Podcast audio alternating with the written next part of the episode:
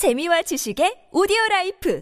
팟빵 안녕하세요. 군사 돋보기입니다. 독일이 최근 우크라이나를 지원하는 것에 있어서 이전과 180도 다른 태도를 보임에 따라 아직 독일 자국군조차 도입하지 않은 세계 최초 4세대 최첨단 전차 KF-51 판터가 우크라이나 전장으로 갈 수도 있을 것이라는 소식이 들리고 있습니다. 만약 이 거래가 성사된다면 우크라이나는 세계에서 최초로 현존 최강의 가장 발전된 차세대 전차를 운용하는 국가가 되는데요. KF-51 판터 전차의 성능이 독일 라인메탈의 설명과 같다면 우크라이나군은 이 전차를 통해 T-90M이든 T-14 아르마타든 할 것 없이 러시아 그 어떤 강력한 전차들도 확실히 압도할 수 있게 되는데요. 그러나 이 KF-51 판터 전차의 성능이라든지 TU 현지에서 생산에 운용할 수 있게 해준다는 조건이라든지 하는 것들이 의심스러워 우려를 낳게 하고 있습니다. 하지만 영국이 우크라이나에 대한 전폭적인 전투기 지원을 약속하며 적극적으로 나서고 있어 화제가 되고 있습니다. 이에 따라 토네이도 GR4 전폭기와 유로파이터 전투기가 우크라이나 전장에서 원거리 폭격을 통해 일방적으로 러시아 지상군을 압도하게 될 것이 예상되는데요. 이 전폭기들은 단 한 대가 한 번 출격할 때마다 러시아군의 전차 12 대를 파괴할 수 있음은 물론 러시아 본토의 수도 모스크바까지 타격할 수 있는 만큼 이 같은 지원에 러시아가 크게 반발하며 제3차 세계대전까지 거론하고 있습니다. 세계에서 가장 발전된 최초의 4세대 전차와 영국의 전차후 전투기와 전폭기들이 지원되면 우크라이나군의 전력이 어느 정도로 강해질 수 있을지 살펴보겠습니다. 가장 빠른 위스키 정보 공유 플랫폼 데일리 드링크와 함께합니다.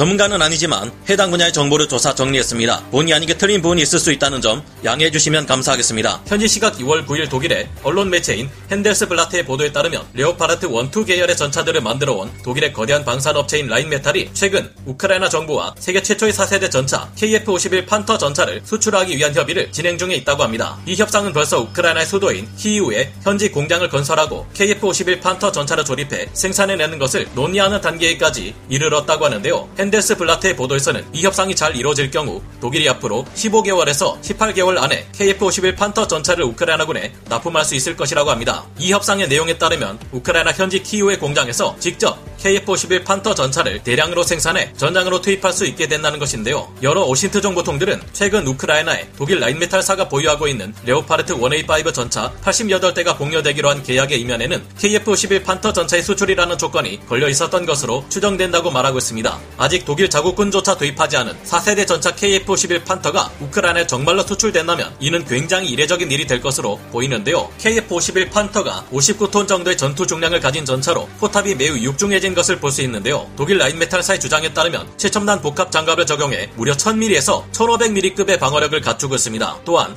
현존 최강의 화력을 갖춘 신형 전차 포신인 130mm 활강포를 탑재하고 있는데요. 51 구경장 포신인 이 포신은 포신 자체의 무게만 해도 1.4톤에 달하며 우리 군의 K2 흑표 전차도 사용하는 기존의 라인메탈 120mm 55 구경장 포신보다 50%나 더 강력한 관통력을 발휘한다고 합니다. 4세대 전차답게 KF-51 판터는 자동 장전 장치를 사용해 탄약수를 뺀 3명의 승무원으로 조작 이 가능한 전차인데요. 때에 따라 전차에 탑재되는 드론을 조작하기 위한 드론 조작병이나 부대 지휘관이 탑승할 수도 있다고 합니다. KF-51 판터 전차는 굉장히 진보된 승무원실 배치 및 설계, vetronics 체계를 자랑하는데요. 이 전차는 히어로 120 다목적 미사일이 탑재되고 드론을 이용해 적 목표물에 대한 탐지 가능성과 상황 인식 능력을 더욱 끌어올린 세계 최초의 4세대 전차로 알려지고 있는 물건입니다. 차체는 기존과 같은 레오파르트 2 계열의 차체를 적용하고 있습니다. 만약 독일 라인메탈 측이 설명하고 있는 K-51 판터 전차의 성능이 사실이라면 이 전차가 우크라이나 전장에서 엄청난 활약을 펼치며 러시아의 T-90 계열 전차나 T-14 아르마타 전차마저 일방적으로 압도하며 괄목할 만한 실전 성능 검증 기록을 세울 수도 있을 텐데요. KF-51 전차는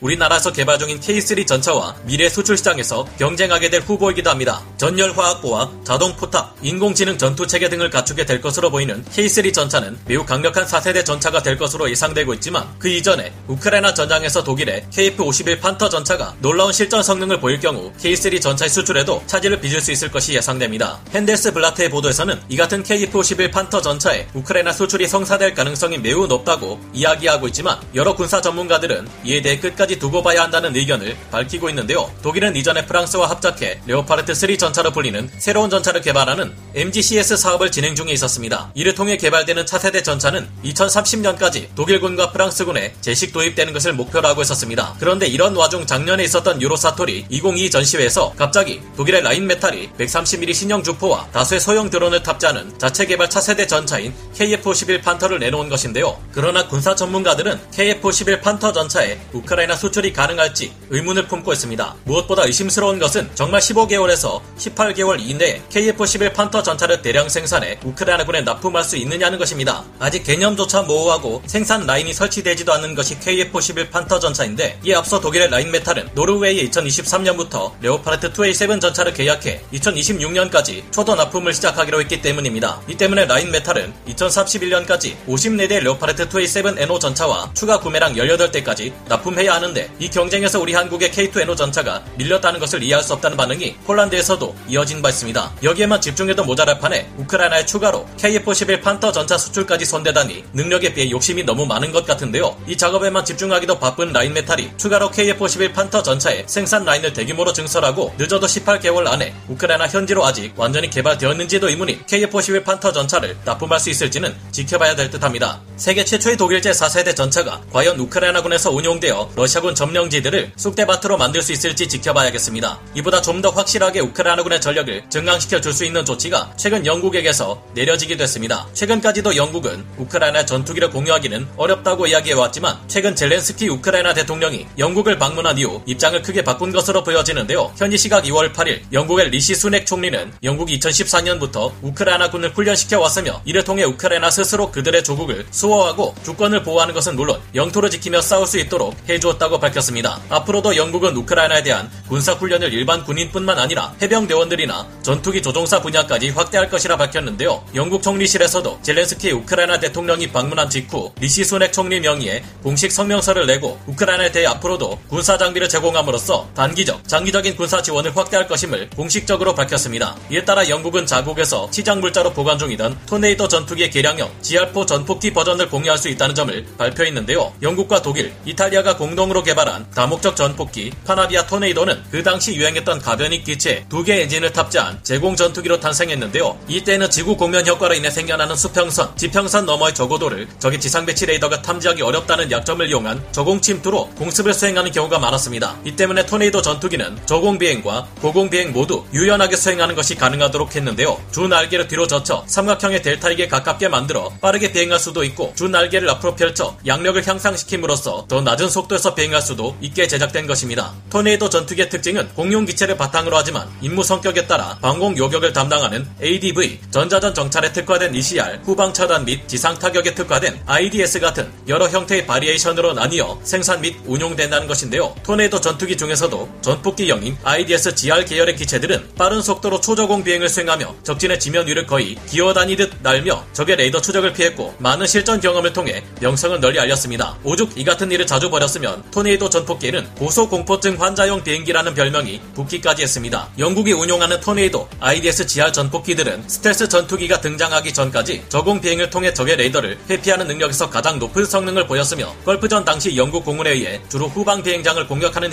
임무를 자주 수행했습니다. 영국은 이 IDS GR 전폭기를 총 230대 도입했고 GR4 버전까지 계속 개량하며 각종 유도 무기 운용 능력을 높여왔는데요. 영국군은 특별히 토네이도 전투기 중 전자전기형인 ECR을 도입하지는 않았지만 대지 공격형 전폭기와 요격기형 모두 알람 대레이더 미사일 운용 능력을 갖추고 있어 충분히 러시아군의 방공망을 무력화할 수 있을 것으로 보입니다. 덕분에 이 토네이도 전폭기들이 우크라이나 공군에 도입될 경우 러시아군의 방공 시스템들이나 보병 휴대용 지대공 미사일로부터 안전한 20km 밖 원거리에서 브림스톤 대전차 미사일을 사용해 한 번 뜰 때마다 한 대가 12대의 러시아군 전차들을 파괴할 수 있을 정도로 압도적이고 막강한 화력을 자랑하게 됩니다. 영국이 보유한 토네이도 GR4 전폭기의 경우 최대 무장 탑재량이 9톤에 달하며 소25와는 비교조차 되지 않는 강력한 공격 능력을 가지고 있기에 손실률도 훨씬 낮을 것으로 보입니다. 덕분에 이 토네이도 전폭기가 우크라이나 공군에서 운용되기 시작하면 러시아군에게는 사신과도 같은 존재가 될 것으로 보이는데요. 게다가 더욱 무서운 점은 사정거리가 500km 이르며 적의 레이더에 탐지되지 않는 스톰 섀도우 스텔스 순항 미사일을 발사할 수 있기에 모스크바나 러시아 본토의 전략 시설들까지도 초토화할 수 있을 것으로 보입니다. 그런 만큼 러시아에서는 이런 전폭기가 지원된다는 사실에 크게 반발하고 있는데요. 이 전폭기가 얼마나 두려웠으면 러시아는 현재 이 전폭기가 우크라이나에 지원될 경우 유럽은 물론 전 세계를 위협하는 3차 세계대전을 불러일으킬 수 있을 것이라는 경고까지 하고 있습니다. 뿐만 아니라 영국은 여기에 더해 유로파이터 타이푼 Tranche 1 버전의 전투기까지 지원할 수 있을 것이라는데요. KF-51 판터 전차가 우크라이나에 지원될 수 있을지는 확실치 않아 보이지만 토네이도 전폭기나 유로파이터 타이푼 전투기는 충분히 지원될 수 있을 듯한데요. 어떤 전차와 항공기이든 우크라이나에 조금이라도 더 빨리 더 많은 양이 지원되어 그들이 평화를 되찾는데 도움이 될 수 있기를 바라봅니다. 오늘 군사 돋보기 여기서 마치고요. 다음 시간에 다시 돌아오겠습니다. 감사합니다. 영상을 재밌게 보셨다면 구독, 좋아요,